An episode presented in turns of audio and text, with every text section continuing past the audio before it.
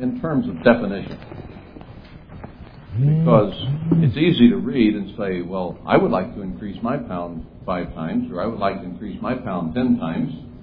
Is that good? Uh, and perhaps we leave it at that all too often, and we don't define what we have to do or what is required in order to increase that five times or ten times. Uh, we have head knowledge or intellectual understanding that God wants us to increase, but do we really focus on what it means, what is required to do that? And that's more of the way I want to approach it today. A little bit different, as they say, but. Uh, Am I still listed to on? Try to get a little more definition. dropped out upstairs. My phone's so screwball. begin there in Luke 19. You're already there, I'm not. Luke 19. And beginning, let's see, down about verse 10. For the Son of Man has come to seek and to save that which was lost. And certainly we fit in that category. A lot of other people do. And before the plan is finished, uh, everyone will have a chance at salvation. But our day of salvation is now. So we will apply this to ourselves as we sit here. And as they heard these things in verse 11, he added and spoke a parable because he was near to Jerusalem and because they thought that the kingdom of God should immediately appear. And he was telling them here in a code form that the kingdom of God would not immediately appear because the parable has to do with his master going off on a Got a long journey. reverberation here. So there was some time in which these people could produce something. Now it mentions that he was near to Jerusalem. What does that have to do with it? Um, perhaps because he refers to government here as well. It's not just a parable of pounds, but it's in a governmental context. Let's notice that. He said, therefore, a certain be with nobleman that went into a far country to receive for himself a kingdom and to return. And he called his ten servants and delivered them ten pounds and said to them, Occupy till I come. But his citizens hated him and sent a message after him saying, We will not have this man to reign over us. And it came to pass that when he was returned, having received the kingdom, then he commanded these servants to be called to him, to whom he had given the money, that he might know how much every man had gained by trading. Then came the first saying, Lord, your pound has gained ten pounds. And I'll read on through it so we'll refamiliarize ourselves, and then we'll go back. And he said to him, Well, you good servant, because you've been faithful in a very little, have you authority over ten cities? And the second came saying, Lord, your pound has gained five. And he said likewise to him, Be you also over five cities. And another came saying, Lord, behold, here is your pound, which I have kept laid up in a napkin. For I feared you, because you are an austere man. You take up that you laid not down, and reap that you did not sow. And he said to him, Out of your own mouth I judge you, you wicked servant. You knew that I was an austere man, taking up that I laid not down, and reaping that I did not sow. Wherefore then gave not your money into the bank, that at my coming I might require my own with usury? And he said to him that, to them that stood by, Take from him that pound and give it to him that has ten pounds. And they said to him, Lord, he has ten pounds. For I say to you that unto every one which has shall be given, and from him that has not, even that he has shall be taken away from him. But those mine enemies which would not that I should reign over them, bring hither and slay them before me. And then he went on to Jerusalem from there. So there was there's some rebellion involved here in the setting of this. It's not just a story to tell us that we are to increase our pound, whatever that might be, but we have to be willing to do whatever the master wants us to do. So there's an attitude involved here. And the parable is of money, dollars or rands. Uh, has to do with monetary value, yet also the ruling of cities with has that to right do with there. doing things the way the master wants them done. And if we're not willing to do things the way he wants them done, then we're not going to be ruling any cities. No matter how much we might increase down here in some respects, we can act religious, we can do certain things, but if we're not doing everything according to his plan and purpose and his will, and doing everything we can to please him, then it will mean nothing because we are going against his desires and ways. I think if you would have asked the Pharisees if they had great treasure in heaven, they would have said yes. They would have thought that they had increased their pound many times over if you had asked them their self-analysis on the matter. But they were not willing to submit to doing things His way. They had a religious way, but it wasn't His way. And therefore, they're not going to be ruling over cities in the world tomorrow. So there's a lot here to do with attitude, not just multiplication. Now, I think we probably understand that God is not interested in gold and silver. All the silver is His, the gold is His. So He's not expecting us to have a certain amount of money and then we increase that money, but there's an analogy here.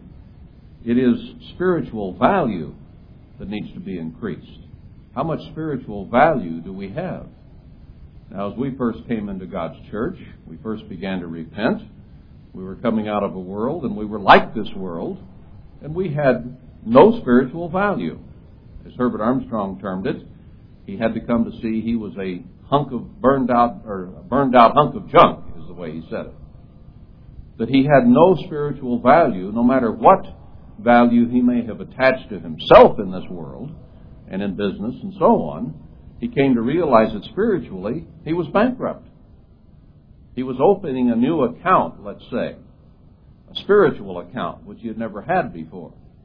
And his starting balance was zero. And that's where we all started out, with a zero bank account uh, as far as God is concerned. So he gives everyone a pound. He gives us his Holy Spirit. He gives us knowledge of his truth. And we're expected to do something with that. We're supposed to increase that five times, ten times over the period of our lives so that our spiritual value begins to increase over a period of time. I mean, why does God want to save us unless there's something there of value? Down the road, five years, ten years, fifteen years, twenty years, forty years after our conversion, what is our spiritual value at that point? What will our spiritual value be when Christ returns? That is the question here, and that is the analogy. Now, perhaps, I, I don't know, uh, only recently having thought of this, he was near to Jerusalem. Maybe he brought that in and spoke this parable at that particular juncture because Jerusalem was the seat of government for Israel. And an analogy, the New Jerusalem uh, will be the seat of God's government. When Christ comes back, he will be at Jerusalem. That's where he will govern from. That's where he will rule from. Now, they weren't willing to listen to him at that point, even before he went back and brought the kingdom. And according to the end of this parable, there will be some who are not willing to listen when he comes back. So he makes this governmental tie in, perhaps because Jerusalem was near, and he could use it as part of the example. So what he's saying here is who will respond to me as master? Who will listen to me? And we have to remind ourselves that we are bond slaves of Christ, that we are bought with a price. We aren't our own anymore. Our life belongs to Him. And we have to live by every word of God. And most people on this earth are not willing to live by every word of God. They're willing to give lip service to the Bible, and there are certain things in here they might like that they are willing to follow. But for the most part, they're not willing to live by every word. And I'm finding that in God's church today, that this is also still a pertinent premise. Many people are not willing to obey and live by every word of God. You can show them what the book says, but they're not willing to accept it. And they're supposedly converted. So where does that leave us in terms of multiplying the pound and submitting to God? So yes, we usually read this and we agree we'd like to make ours 10 pounds. But the question for today is how? What does it mean? How do you go about it? How do you know if you're making progress? we need to know if we're making progress in some form or another. Uh, you, the kids go to school, and there are progress reports every so often. The teacher writes and says so and so's doing well, or so and so sure needs a fire lit under him. Uh, they make an analysis, in other words, of the progress of that student and whether he can continue to progress in school or go back through the same material again until he gets it, or what. Now, with physical money, it's easier, isn't it? You can sit down and count it. And the spiritual poses a somewhat different problem. It's hard to quantify. It's hard to analyze whether we are making progress or not. But there are those among us, and we ourselves can be very guilty of it if we're not careful, of assessing ourselves far better than God does. Remember Revelation 3. Uh, the most prevailing attitude at this particular time in church history uh, is very likely Laodiceanism. And there people say they have great treasure in heaven. They say that they are rich and increased with spiritual goods and have need of nothing. In other words, my bank account, my safe deposit box is completely full. I'm doing fine, thank you. It's all you others out there who have the problem. You're the Laodiceans. Now, is there a certain amount of room in that attitude uh, for some self deception? I ask you. And we have to be very, very careful of how we assess our spiritual condition. Uh, to use another example, know, the Pharisee beat his breast and said, "Me Tarzan spiritually," uh, and uh, then there was the the publican who bowed his head and said, "You know, I'm spiritually bankrupt." And Christ said, he gave a lot more credit to the one who had the poor in spirit, meek attitude of, I'm not doing so well in my own eyes. But he was doing better in Christ's eyes than the other guy who thought he was doing great. So, how Christ analyzes our spiritual bank account might be quite different than how we analyze our spiritual bank account. So, we have to be careful in our assessment. And I think that we can always have the attitude of the publican, no matter how well we are doing in some respects, because what is our comparison? Our comparison is not to one another or to a Pharisee looking down on a publican. Our comparison is always to Christ and to the Father. And compared to them, we're always almost bankrupt because we are spiritually so much below them. That doesn't mean we need to be discouraged because there is that gap between us and Him. But at the same time, when you're hungry is when you work for food. And when you think you're fine is when you relax and don't accomplish anything. But have you ever tried to increase your money, your physical money? I think most people try to increase their money in some form or another, whether it's working or working two jobs or working three jobs or finding other ways to increase their money. They try to do that.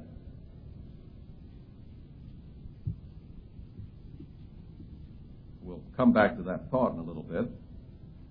Now, when I think it's important to recognize as you get into this parable that Christ deals with what first?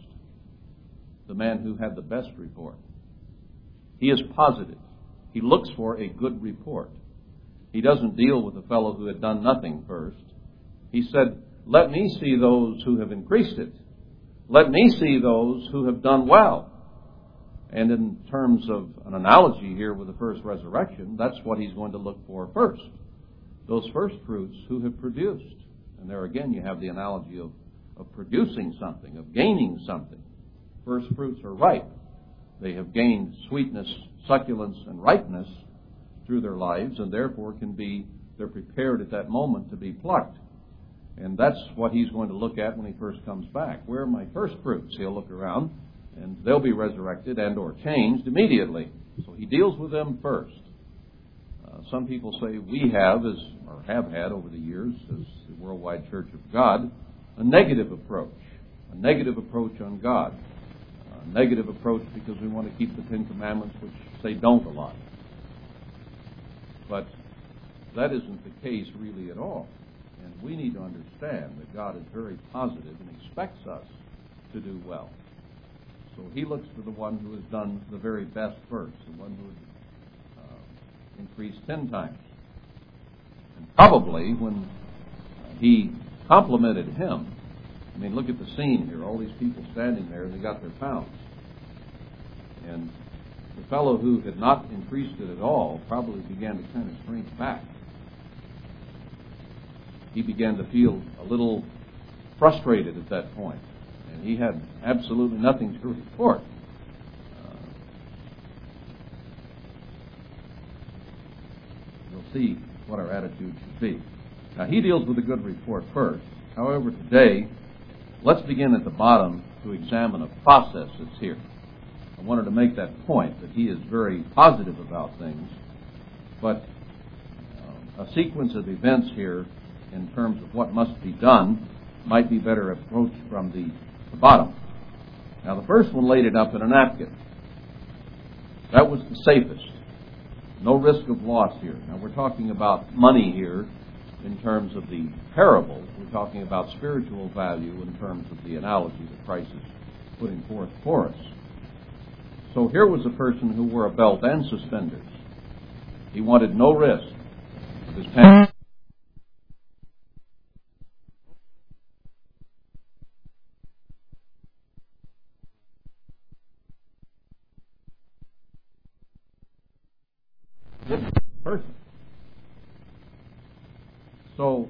On the surface, on the surface, laying it up in a napkin was the least risky.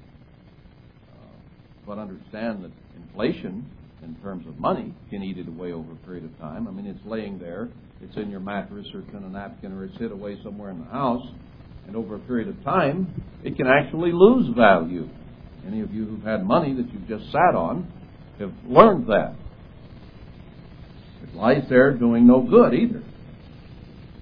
Just sitting there under the mattress, not accomplishing anything for anybody.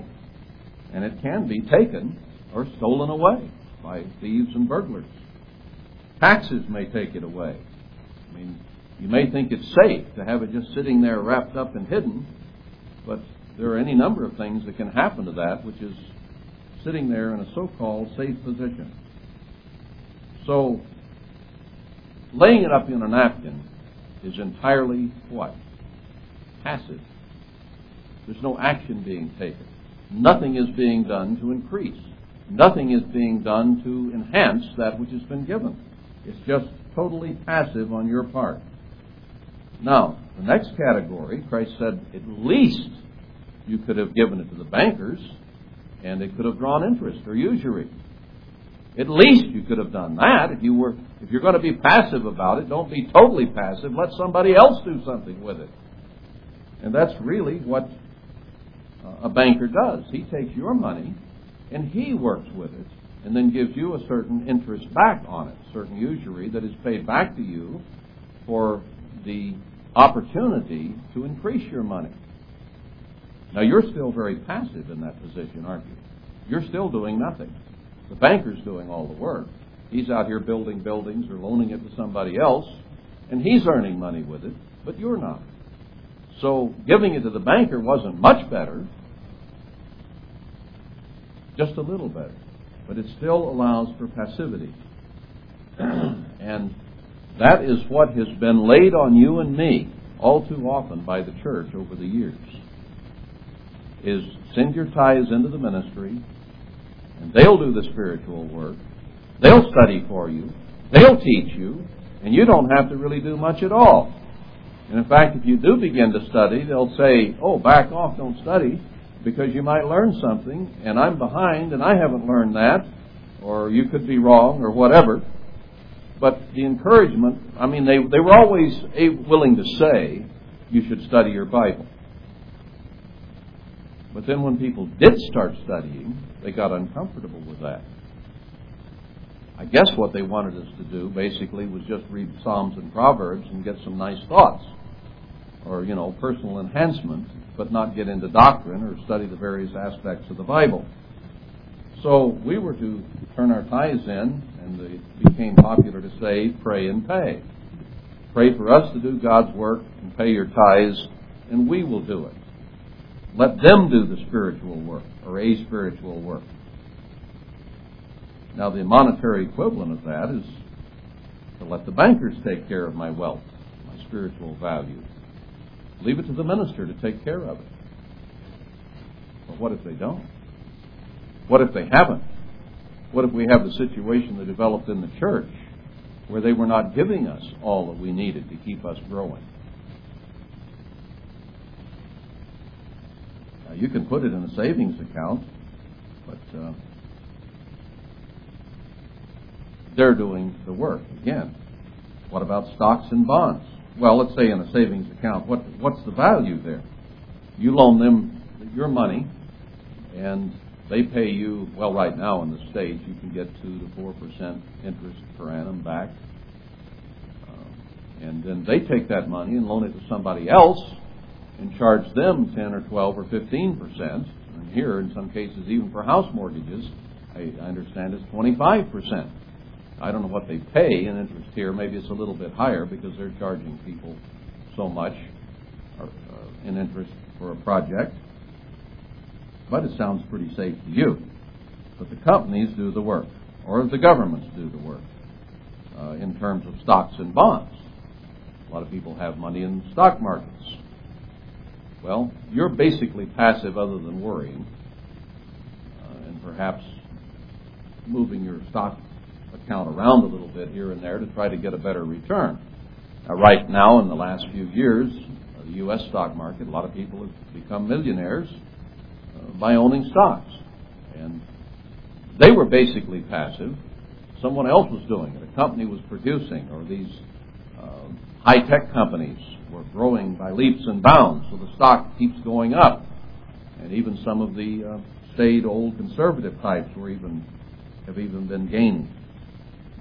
So I'm not saying you can't make money in the stock and bond market, but generally speaking, over the years, the history has been that you would get a 10 to 12 percent return, and if you could get a 15 percent return year in and year out, then that was a pretty good investment. Other companies were taking your money and investing it, and you would get a return on it. But you know what? On that kind of return, whether it's interest in a bank, which is even smaller, or a return of 15 or 20 percent in a bank account, it still takes a long time to even double that money, doesn't it? Because you are not doing anything actively to multiply it. You're gaining a percentage, but not a multiplication. And that's what Christ is talking about here. Five times, ten times what you started with. Now, over a lifetime, you might not have to make ten times a year. It'd be nice, I suppose. But the analogy is that we have to put some work into this. That we can't sit and be passive if we expect a big gain. There may be times when we can get a big gain, gain with somebody else managing our money. And I'm not saying it's wrong to put your money in the bank. I have a little money in the bank and I'm drawing interest. I've played in the stock market a little bit and I'm not now. I think it's at a very dangerous level for me to get in with what little I would have to put in it. But uh, uh, that which goes up must come down, and it's already up, so I don't want to put it in while it's up because it probably come down on me.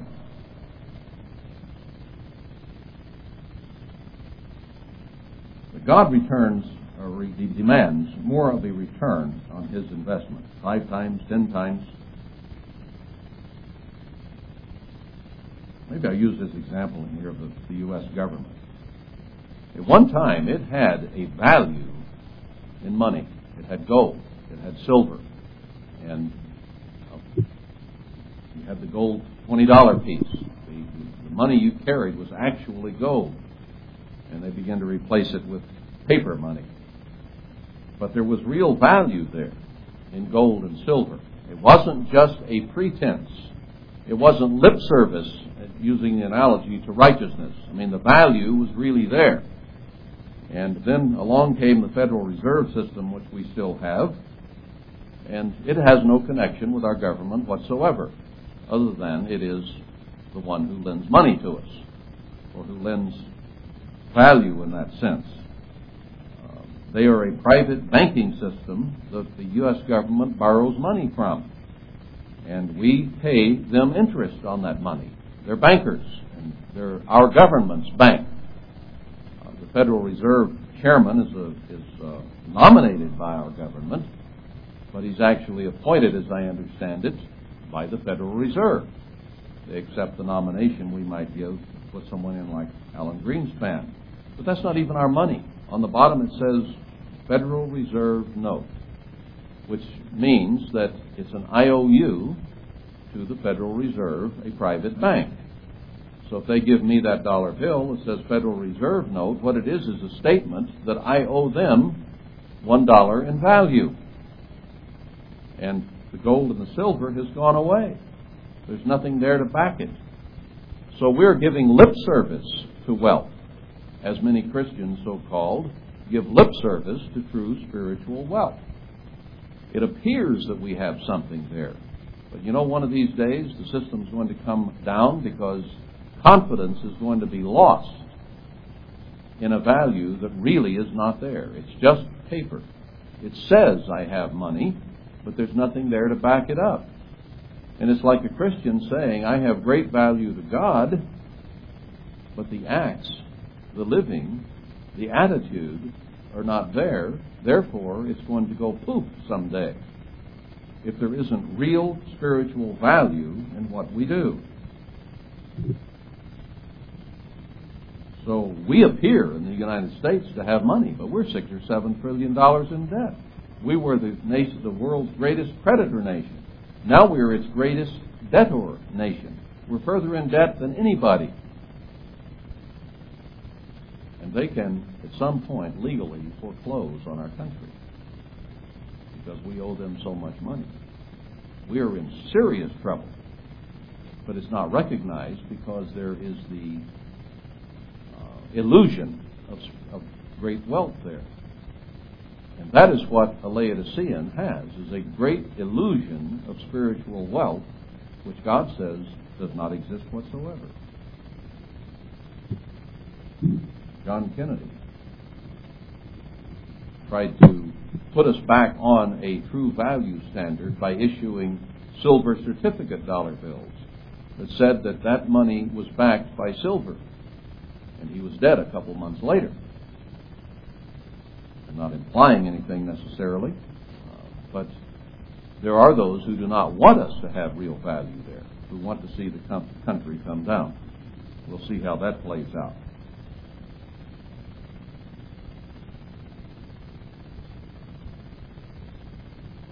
Now let's see, where do I want to go here next? A bank takes our money in loan and gives us back a certain amount. Now, what did God the Father do? God the Father gave us His Son. He caused Him to die that we might be forgiven, that our spiritual, in that sense, deficit would be wiped out, those sins that were there that did not represent any kind of value, and in fact were baggage would cause us to be killed. So he had to remove that. And he, in one sense, he loaned Christ to us. And he is very austere about that.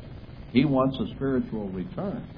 He doesn't cast his bread on the waters without expecting a return. And that's where the austereness in this parable comes in. But God does not expect to give us such an incredible gift as his Son and go through the risk, go through the turmoil, go through the waiting to see if he did indeed accomplish that which he had been sent to do. And Christ himself put a great deal of effort into controlling his mind and his emotions and his feelings while he was on this earth as a human because he was tempted in all points like as we are. And what an incredible effort it was, never once to give in to those same passions, those same temptations that come upon us. So, what a risk and sacrifice that were, and that was. Now, he tells us in Matthew 6, verse 19. Matthew 6. I'm going to turn back to that one. Verse 19. Lay not up for yourselves treasures upon earth, where moth and rust does corrupt, and where thieves break through and steal but lay up for yourselves treasures in heaven. See, this fits the analogy of the parable back there as well. Where neither moth nor rust does corrupt, and where thieves do not break through nor steal, for where your treasure is, there will your heart be also. There are a lot of people in this world today who are seeking materiality, and it is not wrong to have money. It's not wrong to have fine things. But where is our heart? Where is our mind? Where are our emotions? Where is our attention? Is it on the things of God or is it on the things of this life? Skipping down to verse 24. No man can serve two masters. You're going to begin to lean to one or to the other. You can't do both. So he says, and these are hard sayings, verse 25. Therefore I say to you, take no anxious thought for your life, what you shall eat or what you shall drink, nor yet for your body what you shall put on. Is not the life more than meat and the body than raiment? There's more to life than just these physical things. And that's probably what got some of us searching in the first place. We began to realize that there's more, there has to be more to life than just living this physical cycle out and going through life, having a home, having a car, having this, having that, and then you die and it's all gone. Can't take it with you. Spiritual character, spiritual value, you can take with you. It's still there. Maybe, maybe dormant while you're in the grave, but when you're resurrected, that character, that value will be there. But whatever you had physically will have been wiped away in the meantime. So there is really no comparison. Behold the fowls of the air, for they sow not, neither do they reap, nor gather into barns, yet your heavenly Father feeds them. And then he makes the comparison. Aren't you much better than they? Aren't you far more important than they? Which of you, by taking thought, can add one cubit to his stature? And why take ye thought for raiment? Consider the lilies of the field. They grow, they toil not, nor they spin. Yet I say to you that even Solomon in all his glory was not arrayed like one of these. He might have had his finest vestments on and been sitting on his throne, but he still couldn't be as pretty as one of the little flowers that I saw back up in the Berg yesterday. Came nowhere near it. So he says, He will take care of us. Verse 30, O you of little faith. Therefore take no anxious thought, saying, What shall we eat, or what shall we drink, or wherewithal shall we be clothed? He says this is something the Gentiles, the unconverted, do. For your heavenly Father knows you have need of all these things. But seek you first the kingdom of God and his righteousness, and all these things shall be added. And then he repeats, not taking any anxious thought for the morrow, for the morrow will take thought for the things of itself. Today is enough for us to be concerned about. Now, should we work? Is this saying we shouldn't have a job? No, because if you don't work, you don't eat, Paul said. God expects us to work, and that's part of our uh, spiritual treasure as well, is producing. And whatever our hand finds to do, doing it with our might. We're employed by someone else, giving him an honest day's work is very important. And that's part of where we build our spiritual treasure, because a lot of the people working around us may be cheating or uh, laying off and not working hard and if you work hard, it makes them look bad, and often they don't want you to work hard because they don't want to make for you to look better than them. But we're not to worry about it.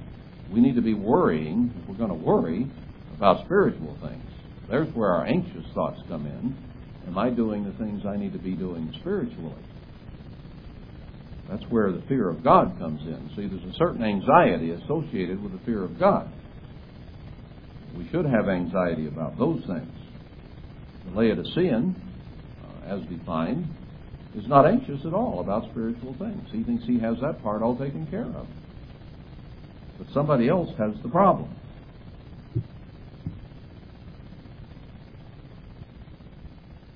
Now let's look at some of the things we might do to increase our spiritual treasure. How do you increase that pound? How do you make it five times or ten times? Hard to quantify, isn't it? James 127 might be a good start. James 127. Let's turn back and read that rather than just quoting it. James 1 and verse 27. Well, let's go to verse 26 first. If any man among you seem to be religious, seems to have spiritual treasure, or is increasing his pound, in terms of the analogy, and bridles not his tongue, but deceives his own heart, this man's religion is vain. If the tongue is wagging about others, putting others down, saying negative things, and there's an awful lot of that going on in the church today, God says that removes treasure. That your religion is totally vain. It's going to bankrupt your spiritual account if you continue with that kind of thing. And yet I know people, personally, that spend most of their time putting down Herbert Armstrong or this or that minister or each other or whatever. It seems that is the main thought that they go through. All right, verse 27, let's get to the positive side of it. Pure religion and undefiled before God and the Father is this to visit the fatherless and widows in their affliction. First half, visit the widow and the orphan. You know, instead of our tongue wagging about so and so and how bad they are, if there are any widows and orphans around, are we taking good care of them? Are we making sure that they aren't left out of things? It's easy for us to visit with our friends. Maybe I'm speaking in terms of congregations of two or three or four or five hundred like we used to have.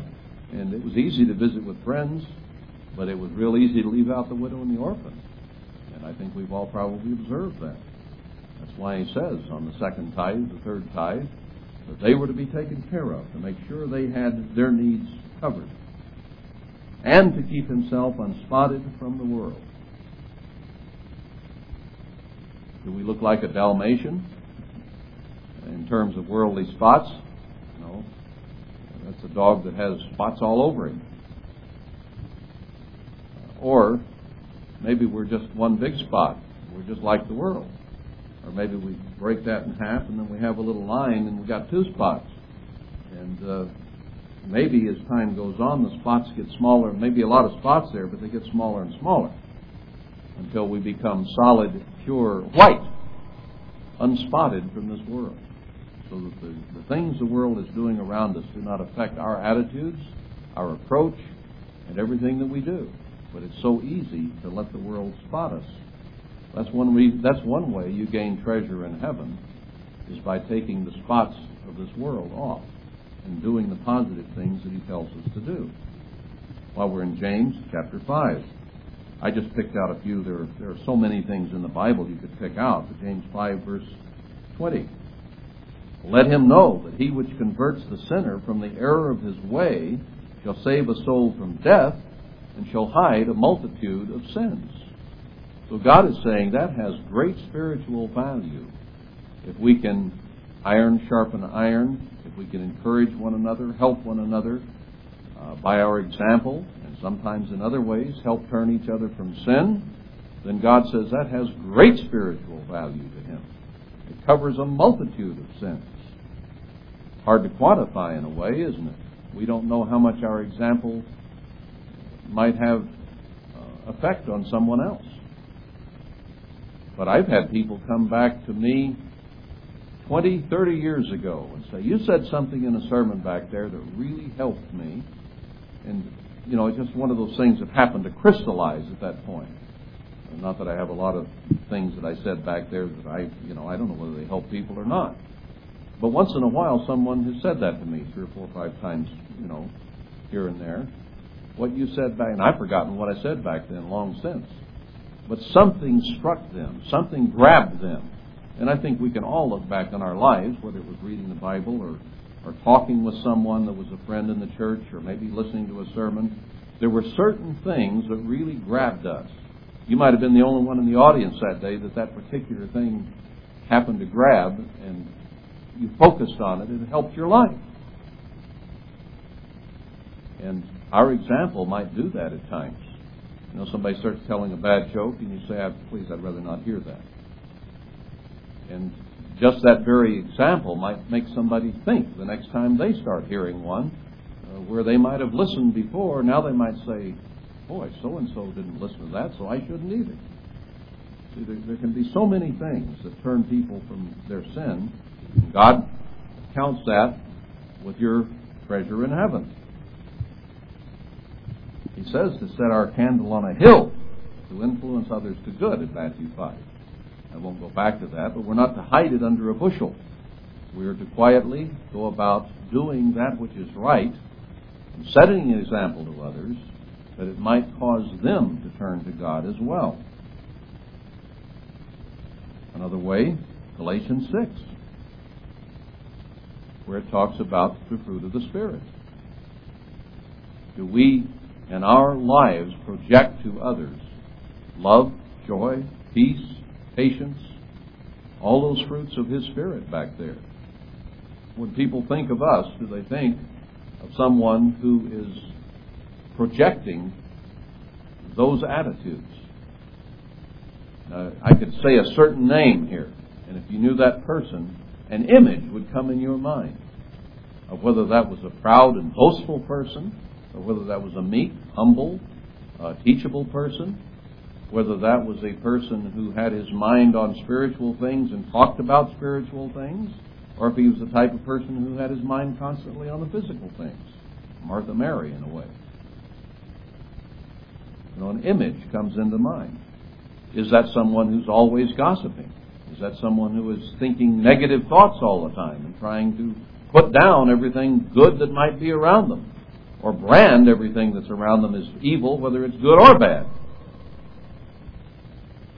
See, an image comes to your mind of a person when a name is mentioned, for evil or for good. I would rather people thought of the fruit of God's Spirit when they think of me. All too often, I'm afraid they don't. That's why God says, turn to Him with our whole heart. That's the whole message of the prophecies, and really, it's the whole message of the Bible. It was a message of Matthew uh, in, the, in the Sermon on the Mount that we just addressed. Is that person constantly seeking the kingdom of God? We might analyze our own minds, our own hearts, our own attitudes and thoughts, and say, Am I earning treasure in heaven? Am I increasing my spiritual value, my pound, by the attitude I have today, or the attitude I had last week, or the attitude I'm going to try to have next week? See, let's just look upon that pound instead of a monetary unit here as spiritual value, because that's what a pound or a rand or a dollar is a spiritual value, or at least it's supposed to be. Doesn't have much anymore because of inflation, but that's a different story. Christ gives us His Spirit, the earnest of salvation, and He expects that Spirit to flow through us and out to others, and the fruit of His Spirit be projected. So, you spread positive, uplifting thoughts. What good is a good attitude unless you spread it around? You might be feeling good inside, but if you glower at everybody, that doesn't accomplish anything. It's only if that attitude inside is shared, let's say with a, in terms of a smile. You're feeling good, you have a right attitude, you smile and are encouraging and positive to others. Then you're sharing and it does some good. And isn't that what really what we call the golden rule is? Do unto others as you would have them do to you. And you see somebody who is constantly negative, we're getting close to the end of that.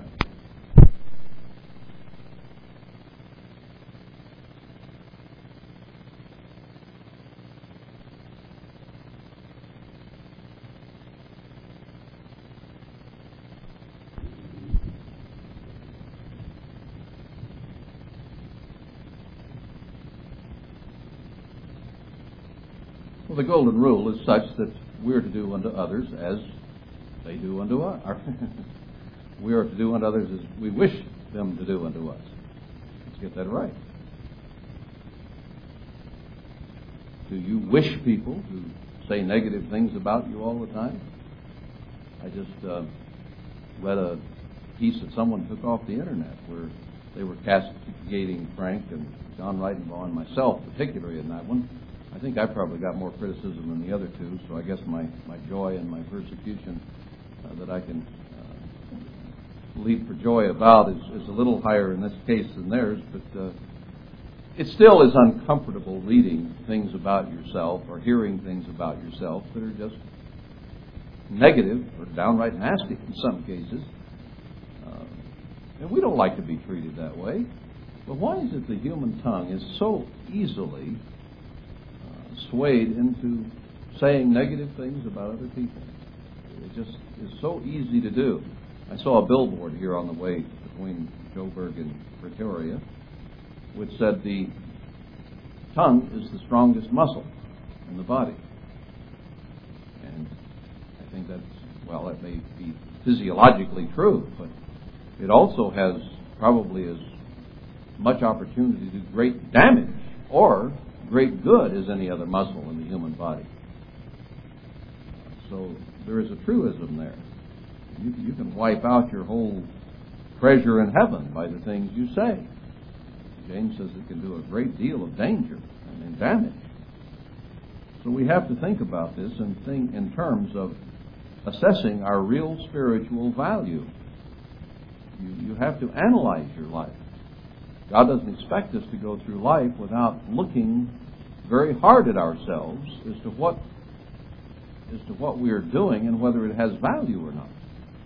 The things we think, the things we do, the things we say, do they project true spiritual value?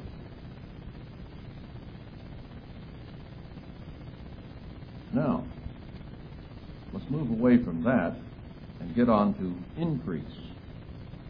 Five times, ten times increase on the spiritual value God handed us, just gave us. Trading, as used in the parable there in Luke 19, implies action. It's not passive. It's a very active thing. Now, I have been involved in doing a lot of trading in my life, there for, oh, 12 or so years. I've made my own living, apart from a salary in the church. And you know, I'm really thankful for that. Number one, it gave me some life experience that a lot of ministers simply don't get if they came out of college and went out and started telling other people how to live without having had some life experience of their own. And I think that we, in many cases, because there was such a great need of pastors here and there, ordained men far too early in their lives and put them out there without much experience. And that is one reason we had a lot of problems. But to trade creates, or you, you have to have action. I've built homes and sold them. And you know, those houses didn't just happen. Even if I borrowed money from the bank, I still had to actually get out there and build them. Otherwise, it was just a pile of materials that had no value. Now, there were times that I was able to increase the value several times over by approaching it from a certain standpoint. That is, if it were my own home, there were times I went out and maybe there would be an old building that no one was using anymore. Maybe it would be partially broken down and in pretty bad disrepair. But the boards and the floors were still good. The uh, the walls, the studs in the walls were still good. I could take the skin apart, knock that old house apart, instead of paying a high premium, let's say for a two by four or a two by six, I could get it sometimes for nothing. There were times I tore down old buildings um, and they gave them to me for the materials if I would haul everything off and clean the, the, the plot up. Or sometimes we had to pay a minimum amount for the whole building, but still the cost of each one of those individual boards that we were able to use was very, very low. Now it was dusty, dirty, hard work, but the return was higher. Now if you were building a building for someone else, let's say you were contracting, you didn't do that type of thing because they wouldn't like the idea of a used board going into their house. But if it were my house that I were building, that I might perhaps later sell, uh, if that board were used inside the wall, no one would ever see it. And in some cases, it was straighter and better than the lumber that you can buy today. Uh, they took it out of bigger trees with less knots 50 years ago than they do now. Sometimes they're using very small trees, and they have lots of limbs and lots of knots, and they twist they don't stay straight. So I actually had better lumber, but I had to have a lot more work. On the other hand, when I sold that house, I didn't have near as much money in it as if I had bought new materials.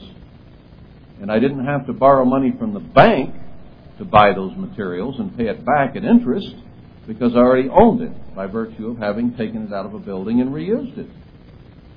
So, yeah, I had to put up with dirt, I had to put up with dust, but I had a much greater chance of multiplying my value, my, my physical value in terms of the money. In some cases, they call it sweat equity. You do the sweat yourself, and you get it built, and you didn't pay for all that labor for someone else to do. Therefore, you have more equity in your home, more value there that belongs to you than to a bank. Sometimes you have to find bargains. Maybe there's a closeout at a glass place or a closeout at a plumbing place, and you buy the materials cheaper. You have to watch for those things. But why pay top dollar? Why not buy low and sell high? Now, that's a principle, really, that Christ is using with us. You understand that He has selected a second hand rose, a used bride, used and abused by this world, as per Ezekiel 16, and He's cleaning her up and making her a virgin. It says that those 144,000 in Revelation 14 are virgins. Well, they're not virgins in terms of having uh, lived their lives without being married. They aren't virgins in terms of, of this world unless and until Christ takes used people who've been in this world and spotted by this world, and He puts in the sweat equity Himself to clean us up. He came down here and lived a perfect life where we hadn't, and His equity in us then was purchased very hard through a lot of hard work.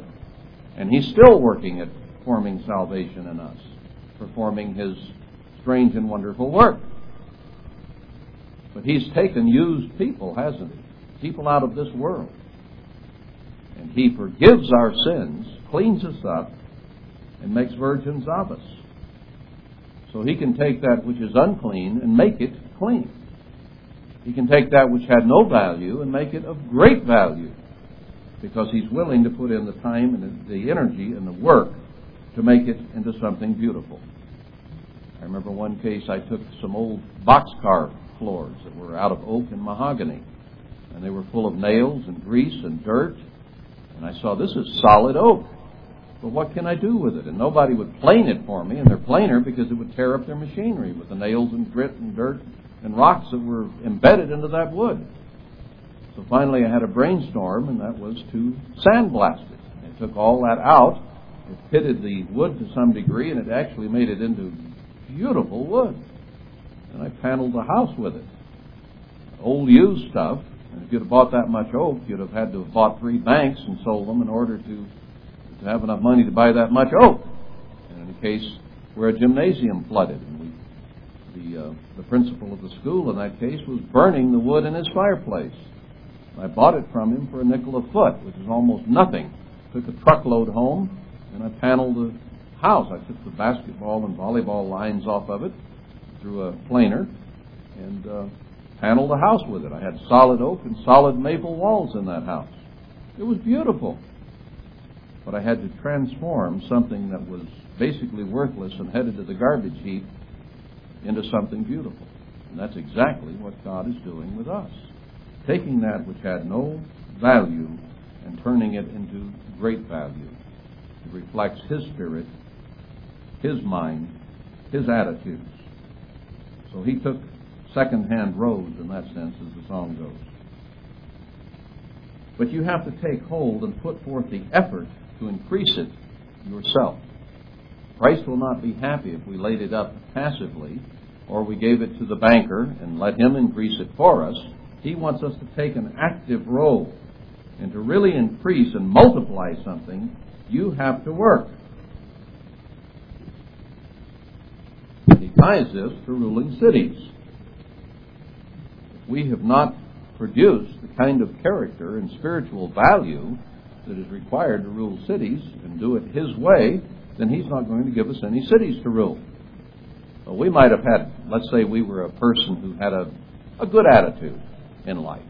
Maybe we weren't righteous. Maybe we didn't understand God's truth at all. But we sort of had a good value, I mean, a good attitude in life. Well, is he going to let us rule cities? No. We have to submit ourselves to his will and do it as he wishes, to come under his authority, and that's a very great part of this particular parable. In other words, can you rule your own spirit? I ask you, can you passively approach life and say, "Oh, I guess I'll be I guess I'll be righteous by the time Christ gets back." Are you going to become righteous with that attitude? Oh, I think it'll happen. You know, um, I probably won't have to do very much. I'm pretty good to start with, so I can just sit here and, I, and it, it, it'll sort of just happen. No, it doesn't. If you're going to rule your own spirit, what do you have to do? You have to work hard at controlling your emotions, your feelings, your attitudes. It doesn't come easy. It isn't passive at all. And ruling cities is not a passive operation either, is it? Ruling cities requires a great deal of planning, a great deal of work. It doesn't just happen. I mean, there are people right here in this country in South Africa right now who are trying to rule cities by basically just sort of letting them rule themselves. Not working too well, is it? No, it takes active involvement. And that's what Christ is looking for us, in us, with that which He gives us.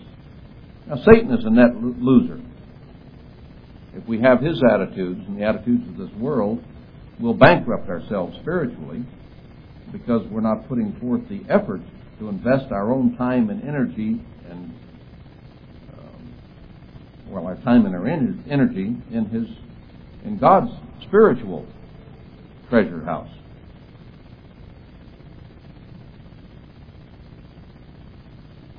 So ten times your money requires a lot of work. Banks give you three to ten percent. Takes years to double it. I've already mentioned that. Stocks the same way, except in exceptional years. Now let me ask the question. Do you dare in any way, can you dare afford to leave it in others' hands? Can you leave it in my hands, Frank's hands, Herbert Armstrong's hands, whoever your particular leader at the moment might be or teacher? Can you leave your spiritual treasure passively in their hands for them to take care of? Or do you have to take charge and increase it yourself? You have to take charge of your life. You have to work at it. That's what he tells us in Haggai. Fear not. Be of good courage and work. It takes work. God does not intend us to be passive in any form. You know, even people who passively invest their money in a sense in the stock market still study that market pretty hard because they want to know if they're gaining their best value in this stock or if they might be better to move it to another stock. So some of them spend almost full time just studying that stock market. So it might be a passive activity in one sense, but the work and the study that goes into it still requires a lot of effort, or some, or you're just entrusting it to some company that uh, that you bought stock in, and they might not be doing well. They might lose your money for you. So you have to have a certain amount of hands-on even in the stock market. It's more passive if you leave it in the bank. I mean, it's just supposed to draw that much interest. Once you have character for spiritual treasure, you can take it with you. When you die, that stays with you. Most people look at money as paying the bills. You know, they, they work, they take home a paycheck, and they pay the bills with it and they're not looking at active increase. It's hard to get above the treading water level in most lives today because of the circumstances, or just getting by, they might say. We're just getting by. We can pay the rent, we can buy our food, we can transport ourselves, but that's all we have. Now, in one sense, looking at it, that is okay. But in terms of spiritual treasure, just getting by is not enough. God says it has to be increased exponentially. On a spiritual level, you've got to invest the Spirit of God. You've got to share it. Outgoing concern is the way Mr. Armstrong uh, uh, defined it. You can have all knowledge. You can have all knowledge of prophecy. And those may be gems of truth in a way. But is all knowledge and is knowledge of all prophecy able to be counted as spiritual treasure? I think, I think not. Unless it's combined with love, it has no value. What did he say? You can have all knowledge, and you can have knowledge of all prophecies and several other things he mentioned, but if you don't have love, how much do you have? Nothing. No spiritual value in having a lot of knowledge of Scripture. No spiritual value in having a lot of knowledge of the future unless it is combined with love that has no treasure in heaven involved with it. Because the knowledge has to be used to help people. The knowledge is of no value, as Mr. Armstrong termed it, unless it is used. Well, that's the point that Paul is trying to get across to us there. Study for the sake of study and for personal enhancement or for intellectual vanity does no one else any good unless you share it with them.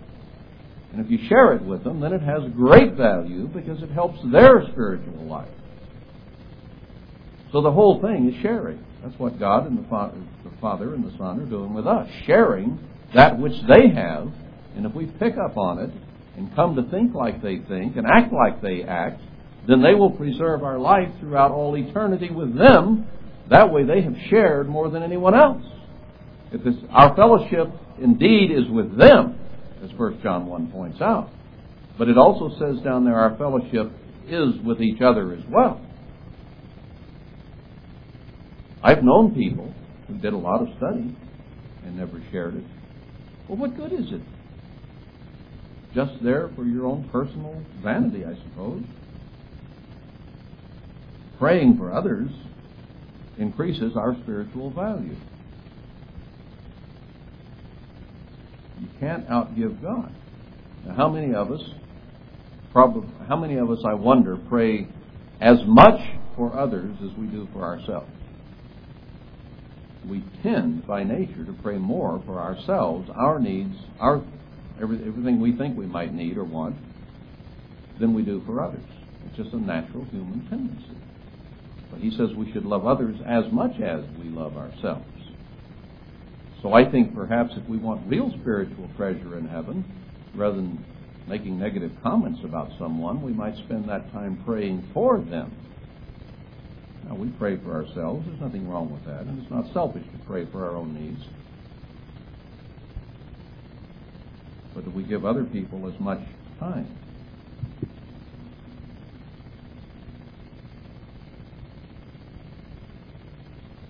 The tithing principle might apply here as well. You give 10% to the church, the ministry. And they're then supposed to, in turn, take care of the spiritual needs of the congregation. But the principle could apply here as well that you keep nine tenths for yourself. In other words, the minister can help you, but nine tenths of the effort needs to come from you and your own prayer and study and dedication to the thoughts and the ways of God. God doesn't require we give more than 10% in that sense, but we have to actively put the rest of it to work our talents, our abilities, our time for the benefit of others. Otherwise, it has no value.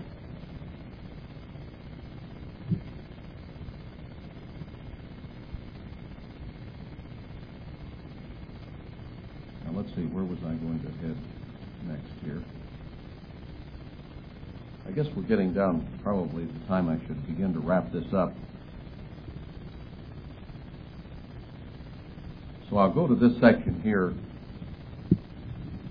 to back up what I've been saying here. I've got several scriptures I think we need to consider.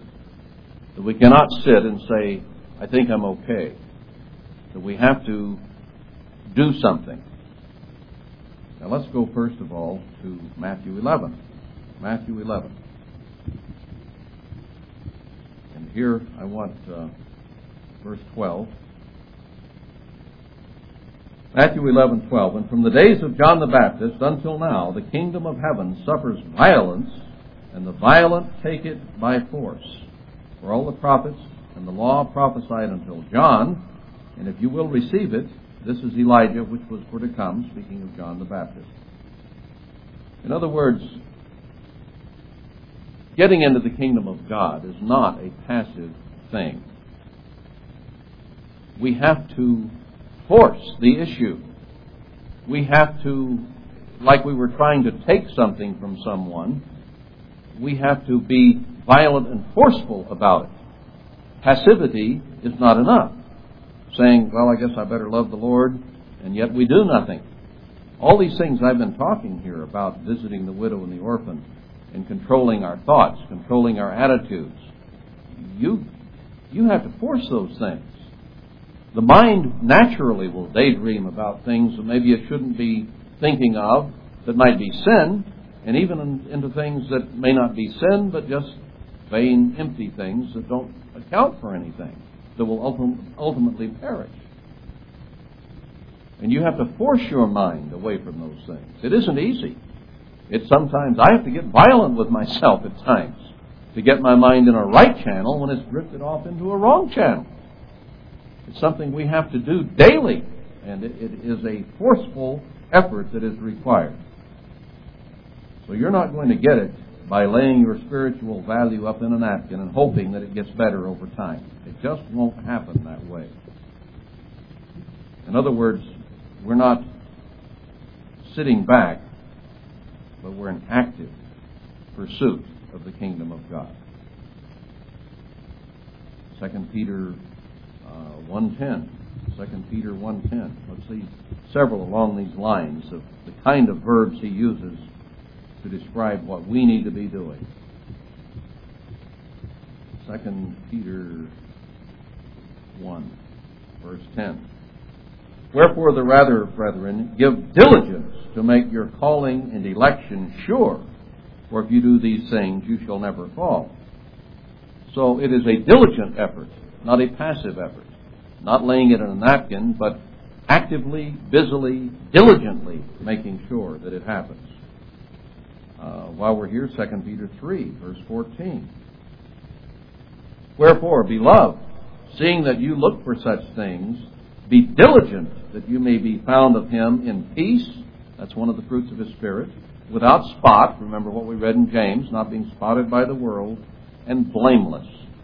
So that no one can attach blame to you based on the things that you do and have done in your life.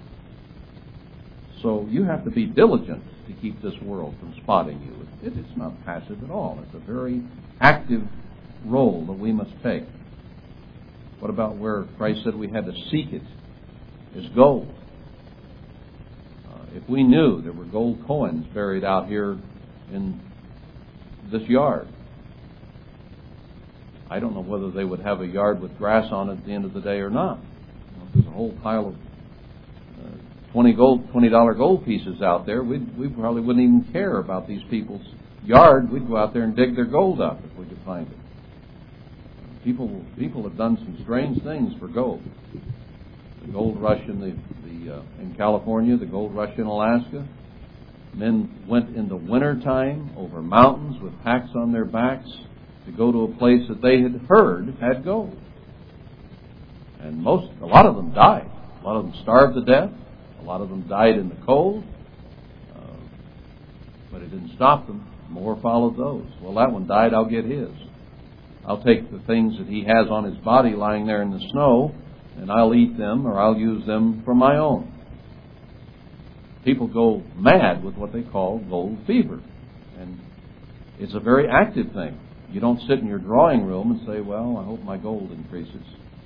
No, when there's a gold rush on, whether it be gold or diamonds here in Africa or whatever the precious thing might be, people are willing to die for it. So do we. The riches cannot be compared spiritually with what the riches are here on this earth. Hebrews 10. Hebrews 10. Back there, Hebrews 10, and here I want verse 38. Now the just shall live by faith, but if any man draw back, my soul shall have no pleasure in him. But we are not of them who draw back to perdition, but of them that believe to the saving of the soul. So the fellow who drew back was the fellow who wrapped it in a napkin. He drew back out of fear, out of risk of losing, instead of a positive attitude of I'm not not only am I not going to lose it, I'm going to trade, I'm going to increase it. And spiritual value is the same way. It is a diligent, positive, active effort. Uh, Jude 3. Jude 3. Beloved, when I gave all diligence to write to you of the common salvation, it was needful for me to write to you and exhort you. Now, exhortation is a, a, very active verb. It's, it's not a mild uh, statement that, you know, this is something that you ought to do. It's, it implies a very active thing. Exhort you that you should earnestly contend for the faith which was once delivered to the saints earnest contention, really working at it. 2 Timothy 1 7. I won't turn and read that one, but it says, He has not given us the spirit of fear, but of love, and of power, and of a sound mind. Power is the word I wanted to use there. It's very active. He empowers us to do things we might not overcome as human beings in this world. You know, we might be just like our fathers were and our grandfathers were. But He expects us to change. And He gives by the, the power of His Spirit the capacity and the ability to be different than what we have been. That is how our spiritual value is increased. Uh, Revelation 3. I've already mentioned that. But it says, I would you were either hot or cold. That you're not just sitting there passively expecting things to happen for you spiritually, but that you heat up. Hot water is active water, isn't it? When you bring the pot to boil, it's a very active thing. It's bubbling and, and perking and making noises, actually accomplishing something, killing bacteria by boiling. It's not sitting there passively in the pot sitting there passively, it probably would increase in bacteria over a period of time. You know, sort of lukewarm, and, and uh, it would get worse instead of better as water. But the boiling makes it better. Hebrews 5. Hebrews 5. Verse 16. Uh, no, it doesn't have 16 verses. What did I write down here? I wrote Hebrews 5. I did do that. Oh, okay. I was looking Wait a minute. My eye's not falling on it. The one I had, well, yeah, that's where I was headed next. Thank you. It says, Come boldly to the throne of grace. Not sheepishly. Um, is it four? Okay, I had the wrong, wrong chapter there. Verse 16 of chapter 4 of Hebrews. Let us therefore come boldly to the throne of grace that we may obtain mercy and find grace to help in time of need. This is to be a bold effort. A, you know, laying it up in a napkin is not bold. It's Not bold at all. You're going to increase it, you have, have you have to have a certain boldness. And that's the one he says he will take pleasure in, not the one who shrinks back. The fellow that did the most trading risked more in some ways. We might even risk our own life ultimately if we step out and our light is shining on a hill. But that risk is worth what we will gain spiritually in the long, long run for having done so. So we have to step out. Maybe our personality is such that we're shy or, or a little backward socially or whatever, and we have trouble fellowshipping. We need to learn to be more bold with our personality so that we can share what we're learning. Share our lives with each other. Be friends, be brothers, be sisters together. It's a family thing that God talks about. And it's not always easy. We, we all have a certain amount of shrink back in us. But we have to learn to be bold for the benefit of others. Matthew 5. Let's go, let's go back to that one because this is an important concept uh, here in Matthew 5. And Christ, remember the one about the violent, taking it violently? Here in Matthew 5, verse 29. And if your right eye offend you, pluck it out, cast it from you. For it is profitable for you that one of your members should perish, and not that your whole body should be cast into the grave. And if your right hand offend, it, offend you, cut it off, cast it from you. For it is profitable for you that one of your members should perish, and not that your whole body should be cast into the grave. Now, does he expect us to cut our, to pull our eyes out of our heads and cut our hands off? I don't think so. That's not the point he's getting at. He's saying if there's any part of you that is keeping you away from doing the things that need to be done, you have to excise that from you violently. Whatever measures need to be taken to remove that bad part of your character or personality, you have to take. People sometimes get the attitude, well, that's just the way I am. You'll hear them say. I guess that's just the way I am. Well, they're not applying the scripture. They're saying it's too hard for me. I guess the Lord will just have to take me as I am. And the prophets even sing a song about that. Just as I am, Lord. They sing that and feel all good inside because they figure that they can stay the way they are and God will take them into, well, they think heaven. That's not what these scriptures say. They say you can't stay as you are. You've got to violently, actively remove that which should not be there.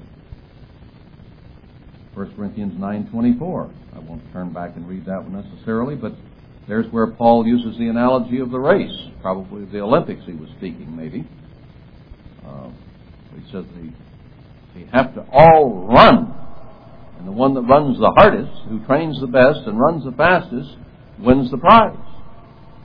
And they don't all get a prize for just having showed up. You know? Well, I don't really want to run, but I'd sure like a prize. I don't want to train, but I'd sure like a prize. And a lot of people approach Christianity that way. I don't really want to study. I don't want to pray. I don't want to share with my neighbor. I don't want to smile, but I want the kingdom of God. Now, what are you going to do when you get in the kingdom of God if God allowed you in under those circumstances? You can go sit in a corner and frown for all eternity? No, the character has to change. The attitude has to change. And it does not come easily. All of these scriptures point that out. Hebrews 12, verse 4, going back to Hebrews again. This is a very powerful one. Hebrews 12, uh, verse 2. Looking to Jesus, the author and finisher of our faith, who for the joy that was set before him, and we have the joy of eternal life set before us, endured this cross, despised the shame, and is set down at the right hand of the throne of God. He didn't care how much shame and acrimony would be cast upon him. He despised that shame and said, I'm going to do what my Father tells me to do, regardless of the cost. For consider him that endured such contradiction of sinners against himself, lest you be wearied and faint in your minds. We have not yet resisted unto blood, striving against sin. Now, does that indicate anything passive to you? Resisting unto blood? Whether you try so hard you sweat blood, or whether you resist to the point you're willing to shed your blood for eternal life in martyrdom or whatever. And the man who wrote this apparently had to do that. He could have given in and maybe saved his hide for a bit, but he had to resist up to the point of death just as Christ did, to die for what he believed.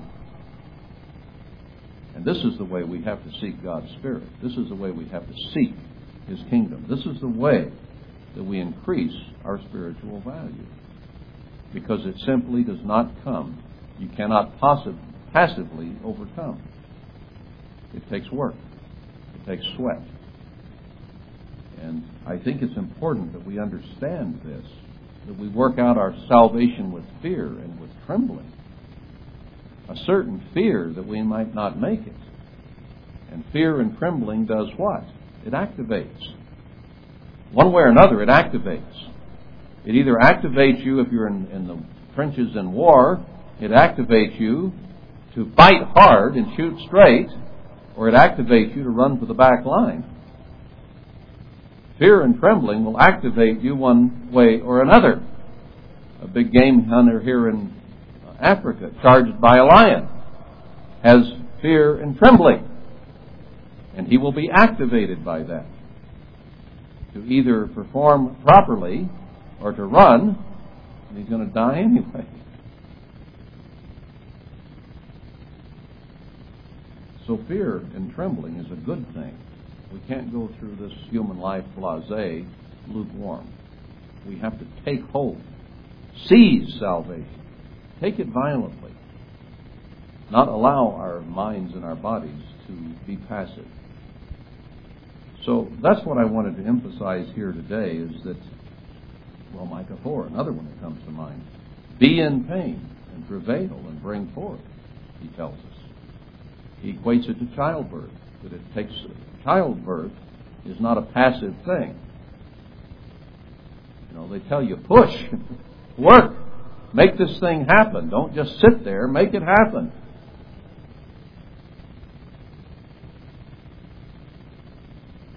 We don't work, we don't eat the spiritual things. And again, Haggai said, Fear not, be of good courage, and work.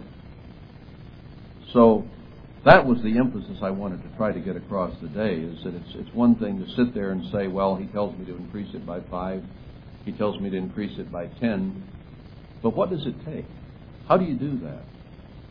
You have to actively go about trading or nothing happens.